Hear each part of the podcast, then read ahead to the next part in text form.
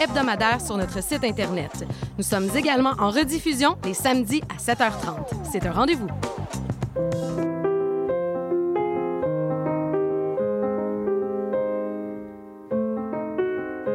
On est vendredi, il est 20h et vous êtes sur CIBL. Bienvenue dans la Cabane à Conte, l'émission où on vous raconte des histoires. Aujourd'hui, mon invité vient de Rimouski, puis avant ça vient de Bretagne, c'est Élise Arquarche. Bonjour Élise. Bonjour. Est-ce que j'ai bien prononcé ton nom de famille? Oui, c'est parfait. Super. Alors Élise, tu es conteuse, chercheuse, slameuse, poète, ethnologue et fasciothérapeute. Fascia. Fascia. Oui, oui, j'étais physio en France en fait. Tu étais physio en France. Ouais, ouais, ouais.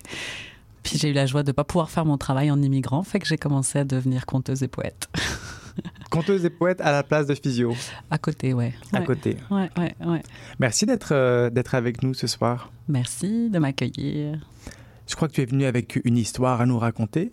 Ouais, c'est ça. Je vais vous ramener, euh, vous offrir une petite histoire euh, pour traverser l'Atlantique puis aller en Bretagne. Ça fait Mm. toujours du bien de commencer là où mon histoire a commencé. Fait cette histoire-là, elle se passe à Plouzévédé, le village de ma nativité. Si un jour tu vas à Plouzévédé, il faudrait que tu t'arrêtes à la chapelle de Bervin. C'est une grosse petite chapelle en granit euh, chrétienne comme il y en a plein dans la région. Mais sur ces coins, si tu regardes bien, il y a des sirènes sculptées à la nudité païenne, puis des trisquelles. C'est juste là, entre les deux chaînes des Celtes et la fontaine à la Marie qui crache son eau vierge, que nous autres, les jeunes, en cours de croissance physique et de décroissance morale, on venait faire des statues éthyliques de verre les samedis soirs. Puis c'est là aussi que si tu attends assez longtemps pour qu'il soit assez tard pour qu'il soit tôt, que tu peux entendre un conte. C'est fin Charcrampoès, notre clochard céleste à nous, qui se lève régulièrement sur le banc en arrière de la chapelle et raconte des histoires.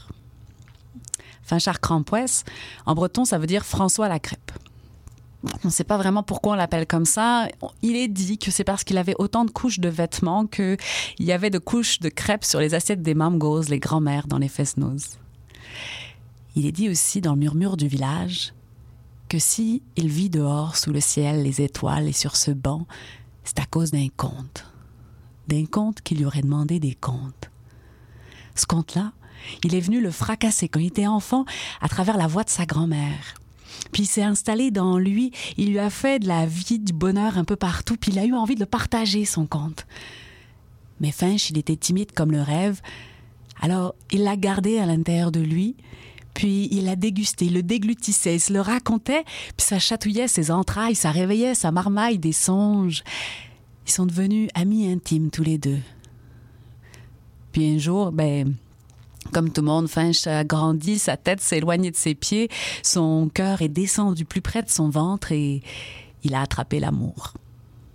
Puis c'est l'amour de la Lucie, la Lucie qui était brune et libre comme le vent d'ouest de chez nous.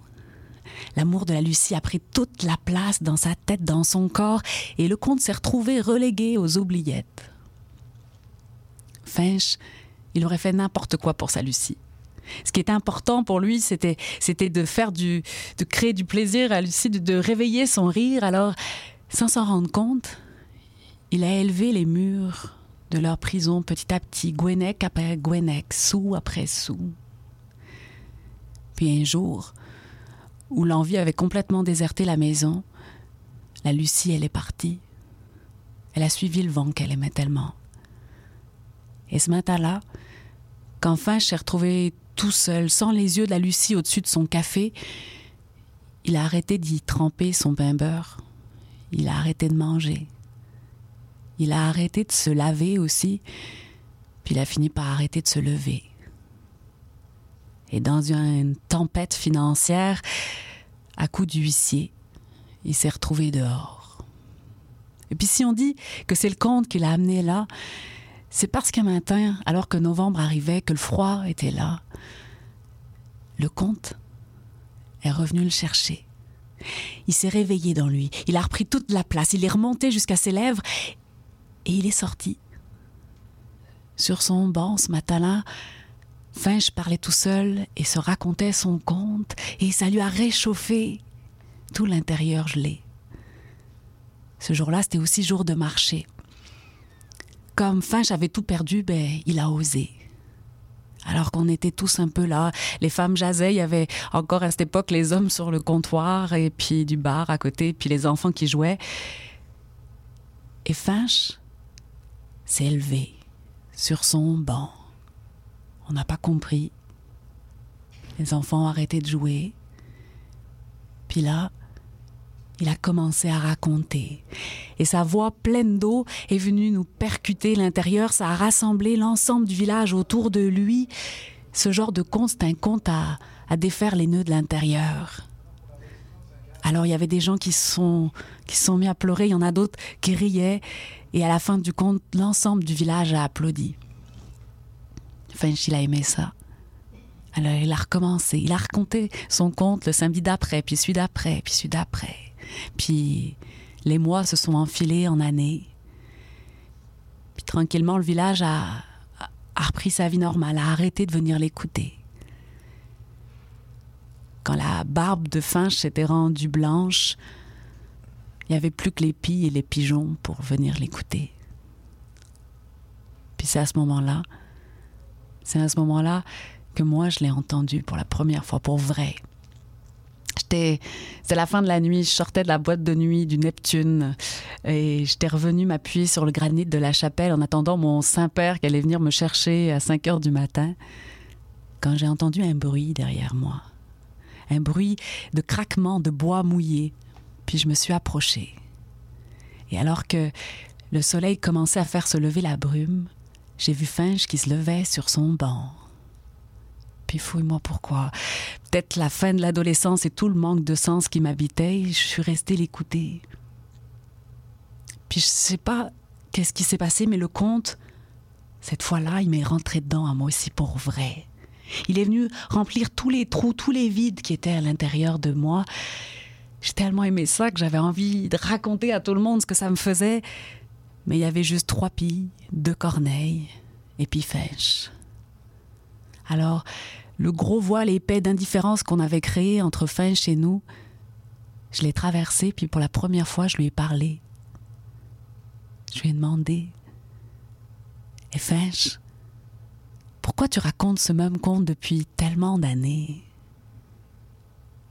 Finch, il a mis du temps à me répondre. Je croyais que je l'avais vexé, mais, le sourire est resté accroché à ses yeux comme, comme le ciel. Puis il m'a dit Moi, je compte ce conte parce qu'il m'a rendu heureux. Je compte parce que je veux changer le monde. Je m'attendais pas à ça. ça m'a arrêté, puis en même temps, ça a réveillé une autre question. On était en plein dans les années 90, puis pour moi, le monde était loin d'être changé. Fait que je lui ai demandé Qu'est-ce qui se passe? Tu crois que tu l'as assez changé le monde pour que les gens aient plus besoin de venir t'écouter?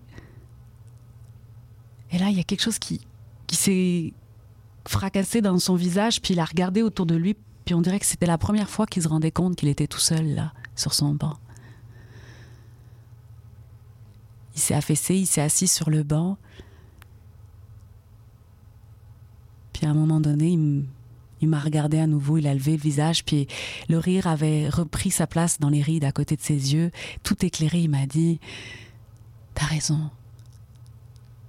Je comptais ce compte pour changer le monde. Mais je crois qu'aujourd'hui, je continue de compter pour que le monde ne me change pas. Et il a souri il est parti. Puis, puis moi, je souris encore quand je me lève sur ce banc de chapelle qu'on appelle une scène pour raconter des contes. Parce que je suis convaincue que c'est la parole subversive et pleine d'eau de Finchard Crampoès qui continue de me pousser, qui continue de me pousser à compter parce que cette parole, elle m'a changé mon monde.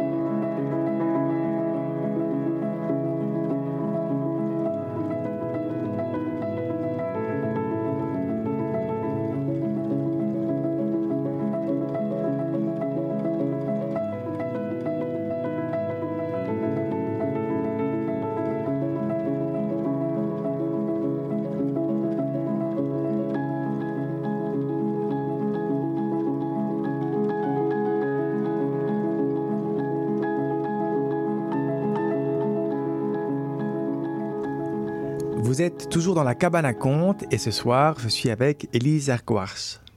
Merci pour cette belle histoire. De rien. C'est une histoire que tu as ramenée de Bretagne? Euh, non, c'est une histoire. euh, c'est pas issu du, du- du- du terroir breton. Par contre, le, le paysage et le lieu et la per- le personnage, je les ai ramenés vraiment de, de ma Bretagne.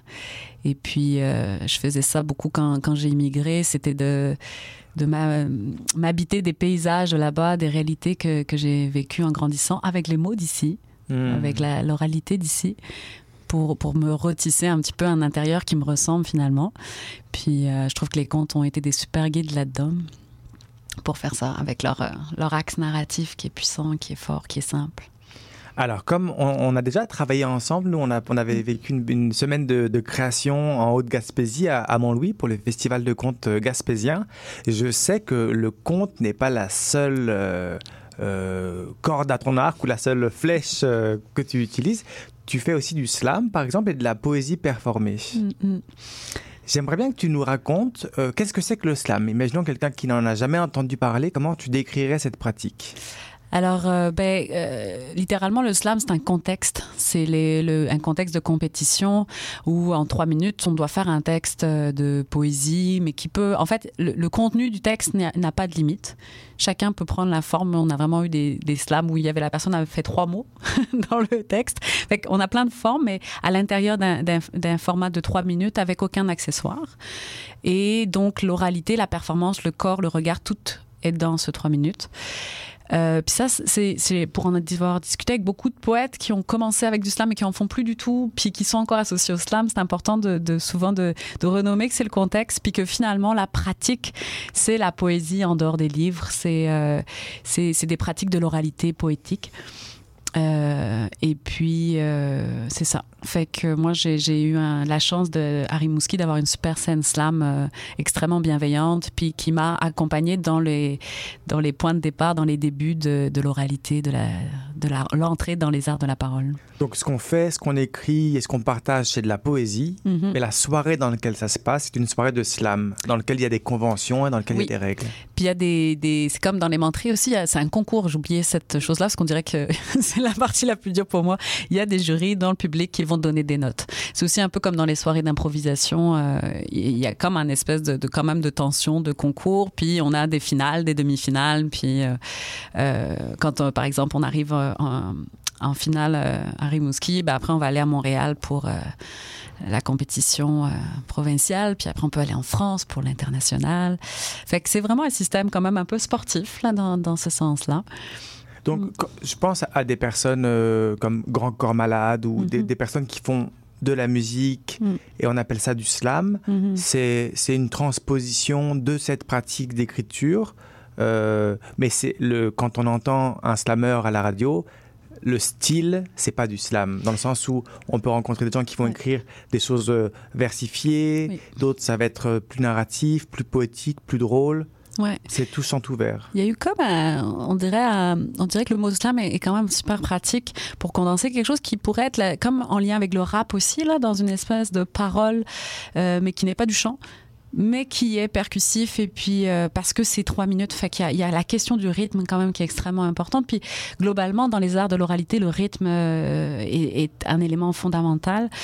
Euh, fait qu'effectivement des, cas comme euh, Grand Corps Malade puis là en plus tu sais ça se peut qu'il y ait aussi la réalité de la France versus la réalité du Québec et ça naît en Amérique du Nord aux États-Unis avec je vais pas dire son nom mais Monsieur Smith qui a ouais. créé ça. J'ai comme un gros trou de mémoire, je suis désolée. Mais euh, c'est ça. Fait qu'il y a- il y, a plutôt le contexte d'énonciation. Puis en même temps, à côté de ça, il y a l'immense vague actuelle de euh, la poésie, que moi j'appelle la poésie performée, avec quelques autres, euh, qui est aussi en anglais le spoken word, Oui. qui, qui existe bon, depuis les années 70, mais qui est vraiment depuis les années 2000 euh, en Donc- grand mouvement de. Poésie performée, c'est-à-dire performer en live, sur scène ou en tout cas devant des gens de la poésie. Absolument. C'est aussi simple que ça? Aussi simple que ça. Et toi alors, ton slam, à quoi est-ce que ça ressemble le slam que, que, que tu peux faire toi? À quoi ressemble mon slam? Euh, il- comme beaucoup de slam d'ailleurs, c'est ça, c'est avec euh, Quinca, là, on, on avait une formation puis elle nous expliquait, c'est un, un espace aussi très... euh, unique dans le sens que mon slam, tu vois, je, vais partir du mien, mais est souvent très intime, puis ancré dans mes, dans mes expériences personnelles. Et, et, puis ce qui m'a amené, moi, à faire un slam qui pourrait être dit féministe, parce que c'est beaucoup sur mes expériences de femme que c'est ancré, mais il y a aussi plus d'autres formes. Puis ce qu'on se rend compte, c'est que c'est une scène intime aussi. Euh, ça, donc Cuenca, on discutait, puis elle disait, il n'y a, pas beaucoup d'art comme ça où la personne qui écrit le texte se retrouve elle aussi sous le devant le public. Euh, et on retrouve ça dans le monde du conte avec les récits de vie, par exemple, où, euh, mais il y, y, a quelque chose d'une une exigence et d'une beauté euh, de cette vulnérabilité. De c'est souvent nos histoires qu'on raconte en trois minutes devant un public, et puis avec un niveau de formation qui n'est pas du tout égal, puisque c'est micro ouvert à tout le monde. Mmh. En même temps, ça, ça, ça démocratise énormément l'accès aux scènes, l'accès au micro. fait que ça, c'est une grande, grande force, moi, je trouve, des scènes slam, c'est et, et des scènes de micro ouvert. En fait, dans les mentries aussi, on trouve ça, c'est de démocratiser l'accès aux scènes. C'est ça. Là, ça veut dire que n'importe qui, si les personnes qui nous entendent peuvent euh, s'inscrire dans leur ville à une soirée slam et puis euh, oui. s'essayer. Il y a des chances que ça soit un, retour euh, bienveillant. Et oui. Puis, ouais. Puis même si c'est exigeant, il y a une belle communauté. En tout cas, moi, c'est ce que j'ai vécu parce que tout le monde se retrouve dans cette vulnérabilité ensemble, ça crée vraiment quelque chose de solidaire, d'intéressant, de, de, extrêmement intéressant. On se retrouve après un petit extrait musical.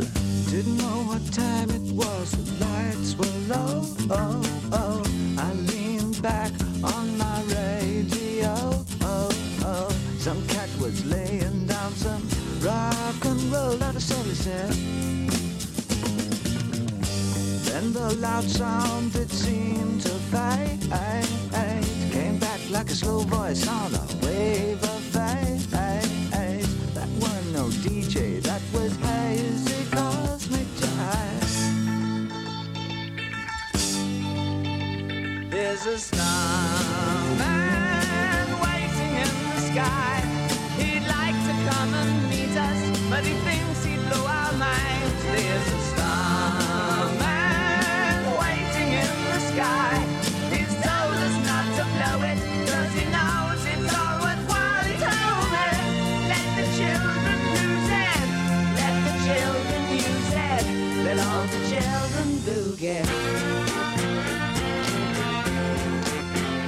Maintenant, j'aimerais qu'on aborde un autre sujet qui est important dans ta pratique et ton quotidien, c'est que tu fais de la recherche aussi en ethnologie. Mm.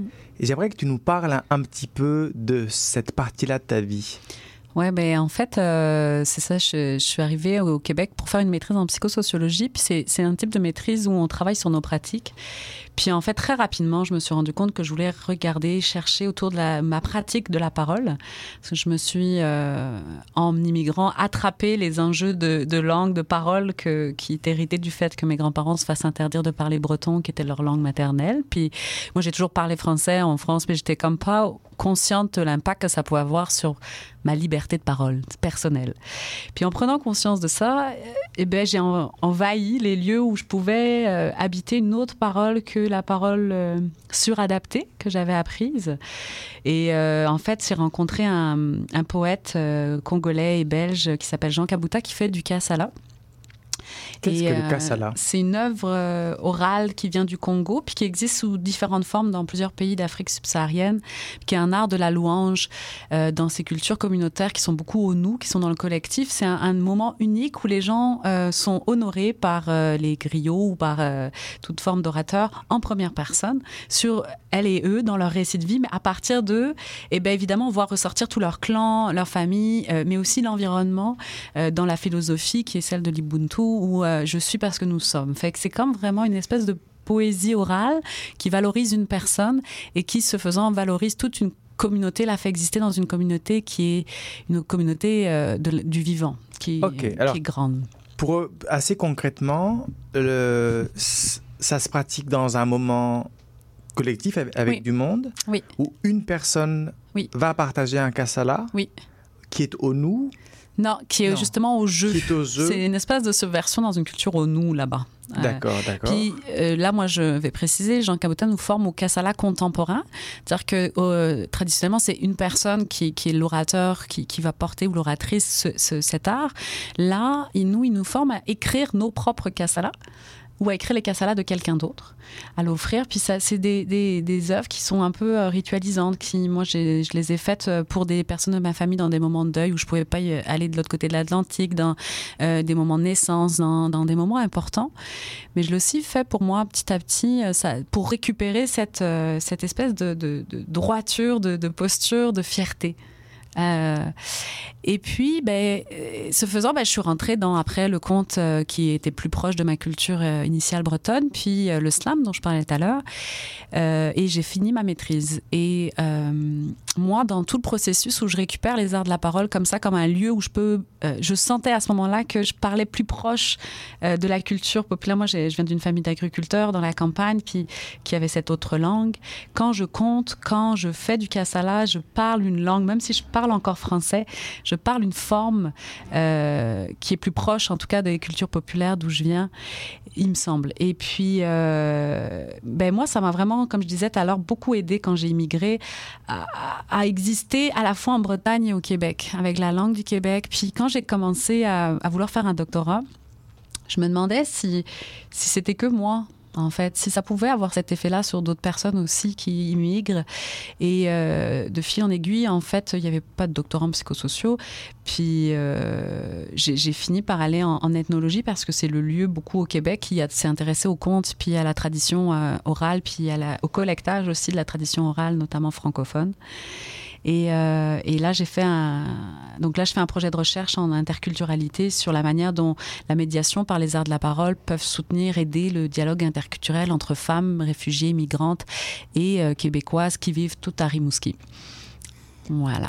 D'accord, ça veut dire. Alors, euh, je reprends juste ça. comment l'oralité, le conte, le slam, le kassala peuvent être des manières de créer du lien entre ces femmes-là Du lien, puis en fait, euh, dialogue interculturel entre nous et en nous. C'est ça que entre les cultures qui m'habitent.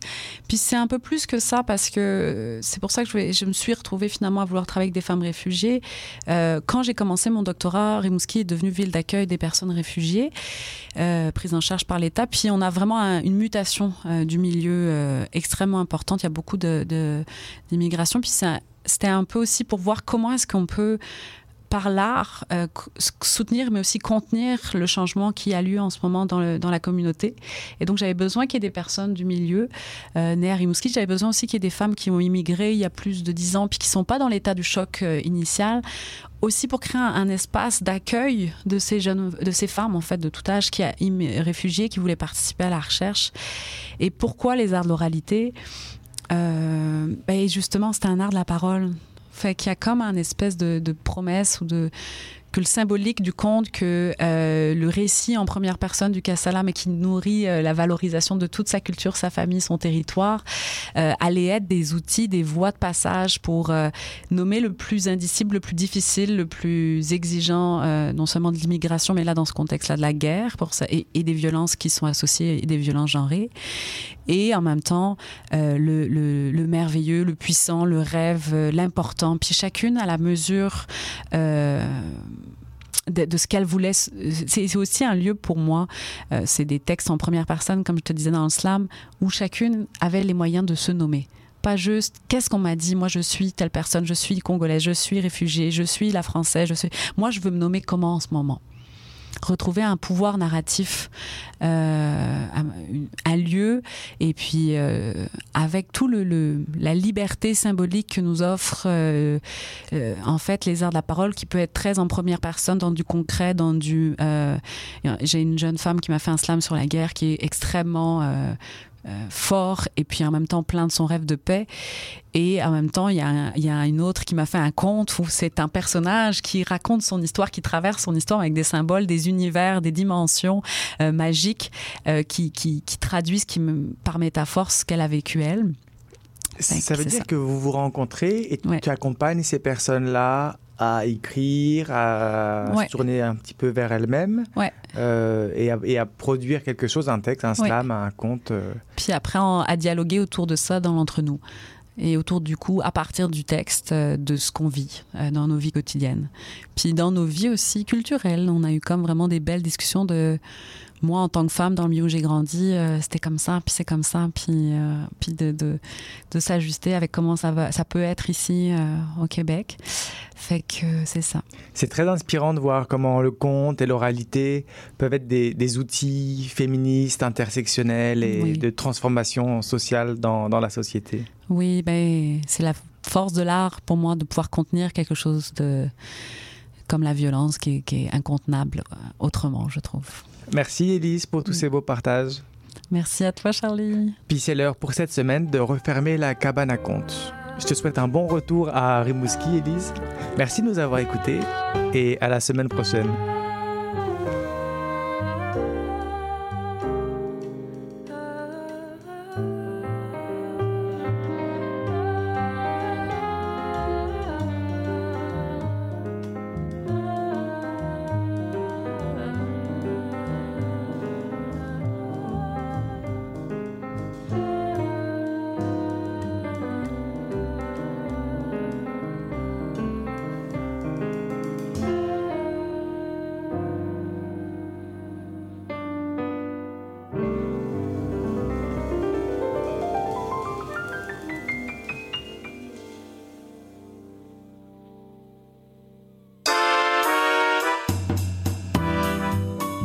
Vite, vite, dépêche-toi, le bingo de CIBL commence. J'arrive, j'arrive. Bon, je pense que j'ai tout, chips, breuvage, les tampons de bingo, un rouge pour moi, un bleu pour toi. Ok, ok, mais les cartes? Quoi, les cartes? Bah, les cartes de bingo. Ah, non, j'ai complètement oublié. Les cartes de jeu de bingo de CIBL sont disponibles dans un point de vente près de chez vous. Consultez la liste sur notre site web au CIBL1015.com sous l'onglet Bingo de CIBL. Et venez jouer avec nous tous les dimanches dès 16h et invitez vos amis. Et surtout, pour jouer au bingo de CIBL, n'oubliez pas d'acheter vos cartes. Le droit à la vie. Le droit à la liberté d'expression. Le droit à la non-discrimination. Le droit à l'éducation. Le droit à la... Si les droits humains ne sont pas défendus, ils risquent de disparaître. Rendez-vous sur amnesty.ca pour écrire des messages de solidarité en soutien aux personnes dont les droits sont bafoués. Parce qu'écrire, ça libère. Vous avez joint Jean-Félix Benoît et Pierre Tripart, aux animateurs de la toute nouvelle émission en direct de CIBL En attendant l'appel. On vous dévoile les coulisses du milieu artistique à travers les anecdotes et les points de vue des artistes d'ici. Retrouvez-nous et nos invités tous les mardis 13h30 sur les ondes de CIBL 1015.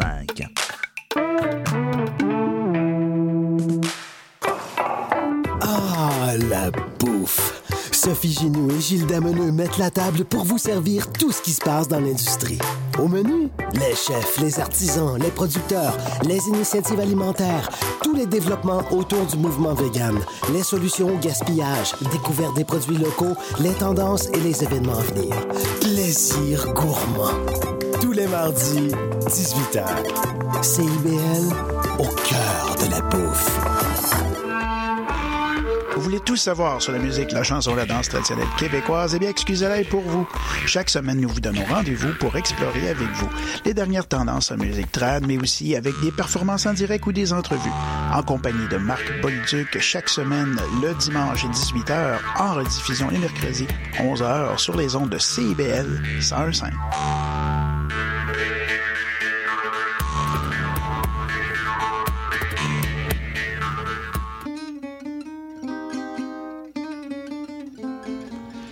Django et compagnie, c'est une série d'entretiens avec des musiciens et des musiciennes de jazz manouche qui animent une communauté qui est en plein essor à Montréal. Interview et musique en direct, Django et compagnie, c'est mercredi à 20h. CIBL.